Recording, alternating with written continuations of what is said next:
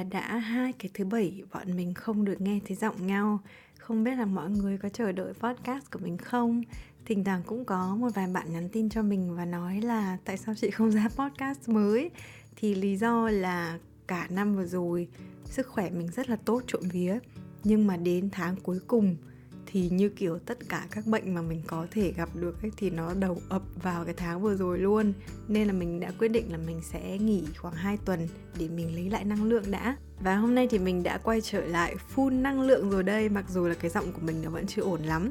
Trời mùa đông thì bắt đầu lạnh hơn nhiều rồi nên là hy vọng là mọi người sẽ giữ gìn sức khỏe thật là tốt, không bị ốm như mình. Và ai đang nghe podcast này mà đang để cái chân lạnh thì lấy tất đi và ngay đi nhá.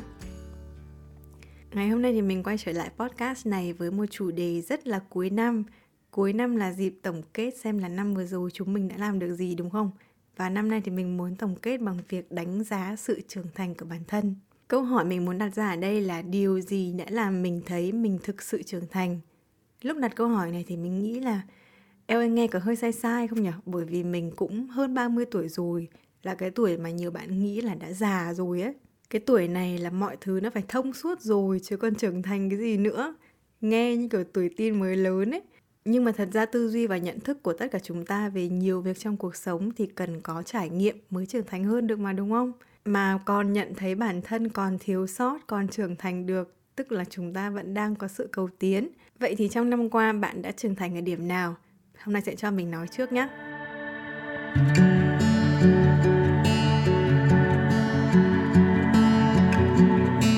cái đầu tiên đó là mình đã biết chấp nhận cảm xúc thật của chính mình. Mọi người đã bao giờ nghe đến toxic positivity chưa?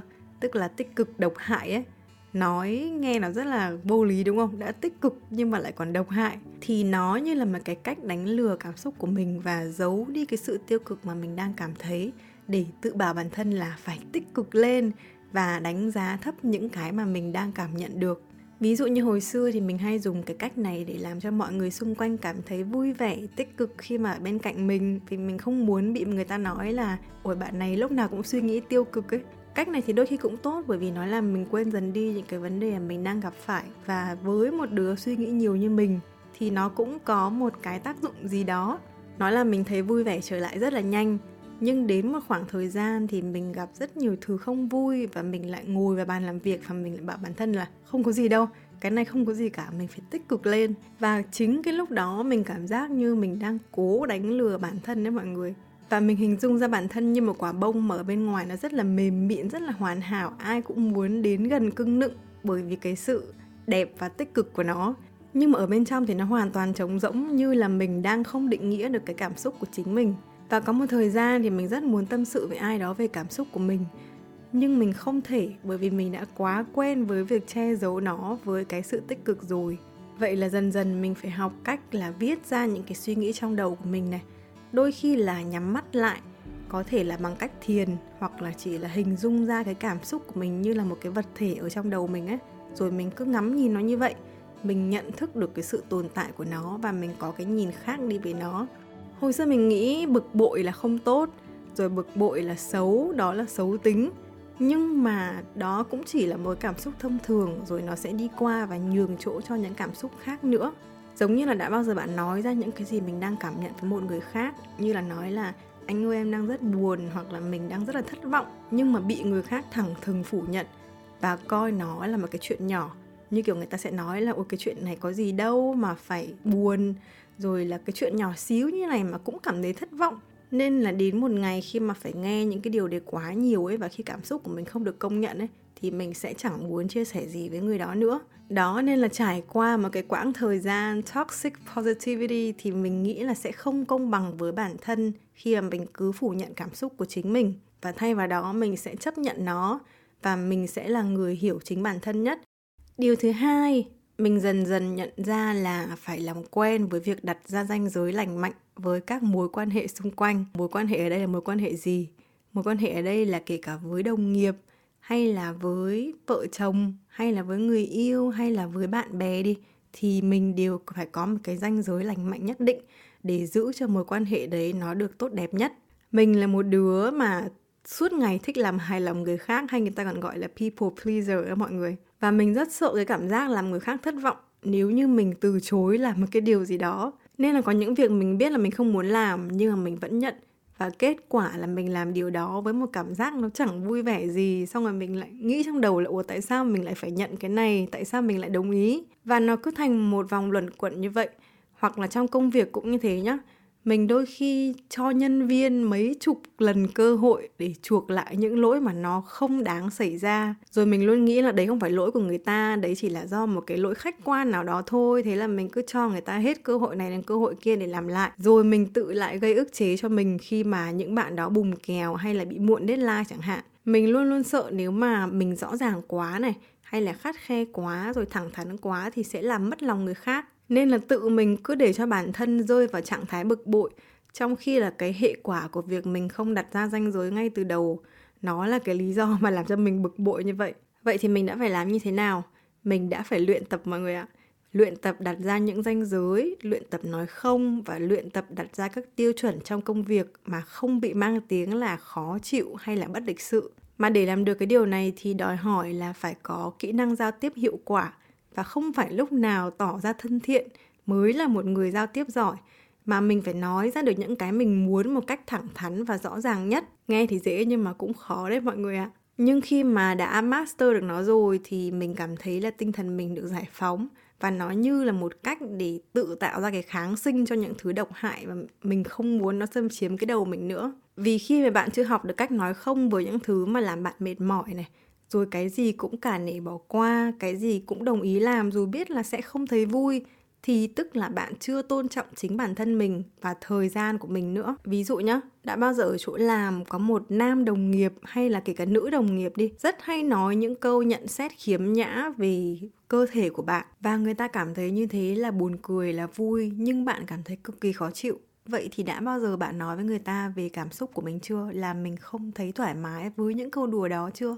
Và bản thân mình khi mà mình đã học được điều đó rồi thì mình cảm thấy là việc đặt ra ranh giới lành mạnh cũng là một cách bảo toàn năng lượng vô cùng hiệu quả đối với mình. Nên là cái gì nó không phù hợp với mình thì mình không cần tốn thời gian cũng như là năng lượng cho nó nữa.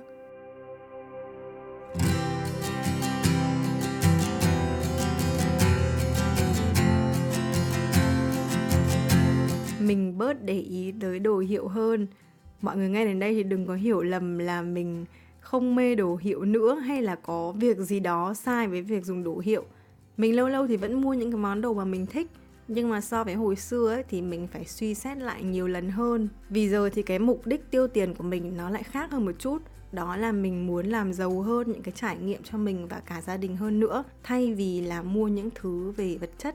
Cái mục đích này ấy, nó càng chắc chắn hơn sau chuyến đi Mỹ 3 tuần của vợ chồng mình thì mình ngồi tính toán lại số tiền cho cả chuyến đi mà lúc đó mình mới nhận ra là tại sao mình đã từng ở Mỹ 5 năm nhưng mà có rất nhiều nơi mình chưa đi và cái số lần mà mình đi du lịch ấy, nó còn chưa thể bằng một cái phần mà trong 3 tuần vừa rồi cộng lại. Bởi vì nói thật là việc đi du lịch và đi trải nghiệm cũng cần một cái lượng tài chính nhất định. Mà hồi đi du học thì mình lại chỉ đủ tiền để trả tiền nhà và tiền ăn, rồi mua một chút mỹ phẩm thôi. Mình đã có những cái quãng thời gian mà chỉ muốn kiếm tiền để đủ cái tiền ăn thôi. Và cái niềm hạnh phúc lúc đó là lâu lâu có một bữa ăn đặc biệt hơn, ngon hơn trong tuần là đã thích lắm rồi rồi khi mà cái tài chính của mình ổn định hơn, không phải lo nhiều đến chuyện tiền ăn với cả tiền nhà nữa, thì mình bắt đầu với niềm đam mê những thứ vật chất mà mình mua được như là túi hay là đồ hiệu để tự thưởng cho bản thân. Nhưng mà sau mỗi chuyến đi, mình được gặp này, được làm quen với những người bạn mới, rồi được ngắm nhìn những cái kỳ quan hùng vĩ bao quanh mình ấy, và bạn đứng ở giữa một cái kỳ quan trước mắt, mình cảm thấy mình rất là nhỏ bé và thực ra lúc đấy là không ai quan tâm mình dùng cái túi gì cả, sẽ không ai hỏi là bộ sưu tập túi của mình có bao nhiêu cái nữa. Những cái giây phút đó, cái kết nối mình với những người bạn mới là những trải nghiệm mà mình có này, những cái suy nghĩ của mình về cuộc sống mà mình có thể chia sẻ. Còn về vật chất thì mình thấy là kể cả các bạn mình cũng thế thôi, nó không quá khó để kiếm như hồi xưa nữa. Ví dụ như ngày hôm nay hãng ra một cái túi mới thì sang tuần đã thấy rất nhiều người cũng có rồi còn đi du lịch hay là trải nghiệm rồi ngắm nhìn những cảnh quan, trải nghiệm cuộc sống ở một vùng đất khác thì bây giờ mình có thể đi được. Chứ chưa chắc là đến khi mà mình có thêm một em bé nữa hay là đến khi mình lớn tuổi hơn hoặc biết đâu sức khỏe của mình có vấn đề gì đấy thì mình có muốn cũng không thể đi được nữa. Nên là cái mục tiêu của mình trong việc tiêu tiền, đấy là mình muốn bản thân mình được đi nhiều hơn và nếu có điều kiện thì mình muốn mời cả bố mẹ mình đi nữa. Vì khi mà mình nhìn thấy ông bà nội ngoại hai bên chẳng hạn đến một cái độ tuổi nào đó thì có bao nhiêu tiền cũng không thể mời ông bà đi được nữa. Ở mỗi độ tuổi thì sẽ có một cái mục tiêu cho cái việc chi tiêu khác nhau. Và bây giờ thì mình cảm thấy là mục tiêu của mình nó là như vậy. Bây giờ nói về một chút tiêu cực của năm qua, có một điều vừa vui vừa buồn về việc lớn lên đó là mình không còn nhìn cuộc sống qua một cái lăng kính màu hồng nữa. Mình không còn nghĩ là ai cũng là người tốt. Trước tiên là mình phải vô cùng biết ơn bởi vì cuộc sống đã sắp xếp cho mình gặp rất nhiều người tốt để mình lấy đó làm nguồn động lực trong cuộc sống. Có rất nhiều người mình gặp mà thật sự là họ sống một cuộc sống vô cùng ý nghĩa và giúp đỡ nhiều người và làm phước cho rất nhiều hoàn cảnh khó khăn. Nhưng mà ngược lại thì mình biết là không chỉ mỗi bản thân mình mà kể cả những bạn đang nghe podcast này chẳng hạn, hay là gia đình của mọi người đã từng không ít lần gặp những người xấu đi lừa đảo này, rồi ăn trên mồ hôi nước mắt của những người khác. Và có khi người khác là nạn nhân mà mình biết câu chuyện của họ thôi, nhưng bản thân mình cũng đã bị mắc bẫy mọi người ạ. Và mỗi lần như thế thì mình đều tự hỏi là, ủa, vì sao mà mình không bao giờ mình có một ý định làm hại ai, nhưng lại có những người nhắm vào mình? Và lợi dụng mình. Những cái lúc đấy thì mình cũng cảm thấy rất là uất ức và cũng cảm thấy buồn cảm thấy mất niềm tin vào cuộc sống. Nhưng mà đến khi mà nguôi ngoai hơn và mình có thời gian để mình xem xét lại ấy, thì mình lại có một cái suy nghĩ đó là cuộc sống thì luôn có sự công bằng mà có thể là bây giờ mình chưa nhìn thấy thôi. Mình mất cái này bây giờ, nhưng mà nếu mà mình vẫn là người tốt, mình vẫn không làm cái điều gì xấu cả, thì mình sẽ nhận lại được cái khác. Còn những ai làm điều ác thì chắc chắn là sẽ phải trả giá dù sớm hay muộn. Chắc là bởi vì đi qua cái ngưỡng 30 ấy, mình cần một cái niềm tin thật là vững vào bản thân và hiểu rõ mục đích của những việc mà mình đang làm, thì mình sẽ không bị lung lay hay là tự so sánh bản thân mình với bất kỳ ai cả.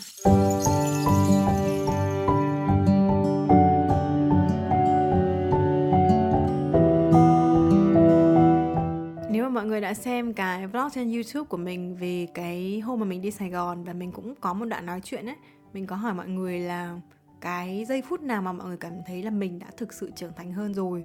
Thì mình cũng nói lại luôn ở đây đấy là khi mà mình không hài lòng về một cái dịch vụ hay là một sản phẩm nào đấy mà mình mua nhưng mà mình dám nói lên cái sự phàn nàn của mình. Mình không biết là những người khác như thế nào, nhưng mà đối với mình đấy là một cái bước chuyển cực kỳ lớn. Vì từ trước đến giờ mình ít khi mà mình muốn, gọi là, phê phán hay là mình đưa ra một cái nhận xét gì tiêu cực cho bất kỳ một cái dịch vụ mình nhận được. Có nhiều lúc bạn bè mình bán hàng, xong rồi mình muốn mua ủng hộ và mình mua cái sản phẩm mà nó không hề giống với những gì người ta quảng cáo, nhưng mà mình cũng, kiểu, tặc lưỡi cho qua. Thì mình cũng không biết là nếu mà mình nhận xét hay là mình phàn nàn thì nó sẽ đi đến đâu. Nên là những lúc đấy mình chỉ an ủi bản thân là, ok, do mình đen và mình sẽ không nói gì nữa. Gọi là không biết cách tìm được cái sự công bằng cho bản thân ấy.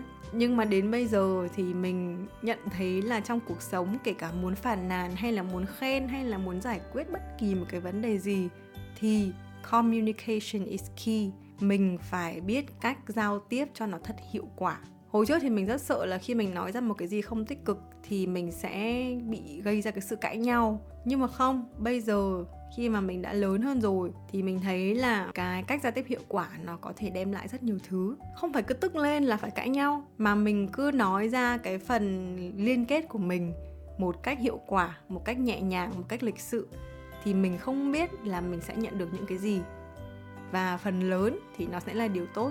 Nên là chẳng việc gì phải ngại nói ra những cái mình nghĩ cả. Điều cuối cùng, và cái này mình nghĩ chắc là một cái khó nhất trong cái việc trưởng thành mà hồi xưa khi mà bé hơn hoặc là ít tuổi hơn mình ít khi phải trải nghiệm, đó là về vô thường. Hồi xưa mình cũng hay nghe người ta nói về vô thường rồi, nhưng mà mình chưa cảm nhận được sâu sắc về nó. Nhưng mà dần dần khi mà những người mà mình nghĩ là sẽ không bao giờ rời xa mình hay là mình không nghĩ là cái sự ra đi của người ta sẽ đến sớm như thế một cách rất là bất ngờ hoặc kể cả có sự chuẩn bị trước, thì mình vẫn cảm thấy đó là cái sự mất mát quá là to lớn. Có những em còn bé hơn tuổi mình này, tương lai còn rất là rộng mở. Có những người bạn mới bắt đầu gặt hái những cái thành quả của mình thôi. Có những người lớn tuổi hơn còn nhiều điều muốn chia sẻ với con cháu mình. Đối với mình, cái sự ra đi của ai ấy cũng là không công bằng và mình nghĩ là những người đấy xứng đáng được sống thêm một chút nữa. Nhưng mà cuộc sống mà, thật sự là không ai có thể đoán trước điều gì cả. Và không ai biết trước là bản thân mình hay những người khác sẽ có bao nhiêu ngày sinh nhật nữa. Nên mình luôn luôn tự nhắc bản thân là đừng chờ đợi đến ngày sinh nhật hay là bất kỳ ngày gì để có thể chúc nhau, để có thể gặp nhau. Mà nếu sắp xếp được thì chỉ cần chúc nhau có một ngày tốt đẹp. Hoặc là thỉnh thoảng nhắn tin cho đứa bạn lâu không gặp hay sang thăm ông bà một tuần một lần. Nó rất là ít thôi, nhưng mà cuộc sống cứ cuốn chúng mình đi ấy, không phải lúc nào mình cũng làm được những điều đấy. Và thay vì đợi đến ngày sinh nhật hay là ngày kỷ niệm mới nói với người mình yêu là mình yêu họ, thì bây giờ nói yêu mỗi ngày đi, ôm hôn mỗi ngày đi, bởi vì nó đâu có mất gì đâu. Mình sợ lắm ấy, sợ nhất là cái cảm giác là phải hối tiếc, bởi vì mình chưa kịp làm cái điều gì đó. Và mỗi khi mà có bạn bè mình mất ấy, hay là ai mất chẳng hạn, thì mình lại hay vào cái inbox của mình với cả người đó và mình đọc xem là mình đã từng nói cái điều gì với người ta ấy. Và mình luôn ước là mình có thể nói với người đấy được nhiều hơn. Đó, nên là bây giờ thì mình đã hiểu về vô thường nhiều hơn và mình trân trọng cuộc sống của mình mỗi ngày. Nói chung nói ra thì vô vàn lắm. Nhiều thứ khiến mình trưởng thành lắm kể cả điều tốt hay là điều xấu hay là có bất kỳ sự mất mát nào xảy ra thì mình đều coi nó là một phần tạo nên sự trưởng thành của mình. Những cái cảm xúc mà bạn đối diện với những sự kiện trong cuộc đời thì nó đều đáng trân trọng cả. Đến giờ này thì mình đã làm youtube được 8 năm rồi và mình làm từ cái hồi mà đầu những năm 20 tuổi bây giờ mình đã 30 rồi. Mình nghĩ chắc chắn là những cái bạn mà đã follow mình từ xưa ấy, đến bây giờ mọi người cũng đã có những cái sự trưởng thành và thay đổi nhất định mỗi lần mình gặp mọi người ở ngoài ấy, có những bạn nói là ủi em xem chị từ hồi cuối cấp 1 và bây giờ mọi người đã chuẩn bị đi học đại học rồi. Trong bao nhiêu năm đấy, chắc chắn là có nhiều sự kiện khiến mọi người phải suy nghĩ và phải thay đổi về con người mình, đúng không? Nhưng mà mình hy vọng là tất cả chúng ta đều trưởng thành hơn, đều thay đổi theo chiều hướng tốt hơn. Đấy là tất cả những gì mình mong muốn khi mà mình làm những cái nội dung ở trên những cái kênh của mình. Và mình hy vọng là mọi người cũng cảm nhận được điều đó hôm nay đến đây thôi. Cảm ơn mọi người đã lắng nghe. Và chúc mọi người có những ngày cuối năm thật là vui vẻ. Hẹn gặp lại mọi người trong những tập podcast tiếp theo. Bye bye!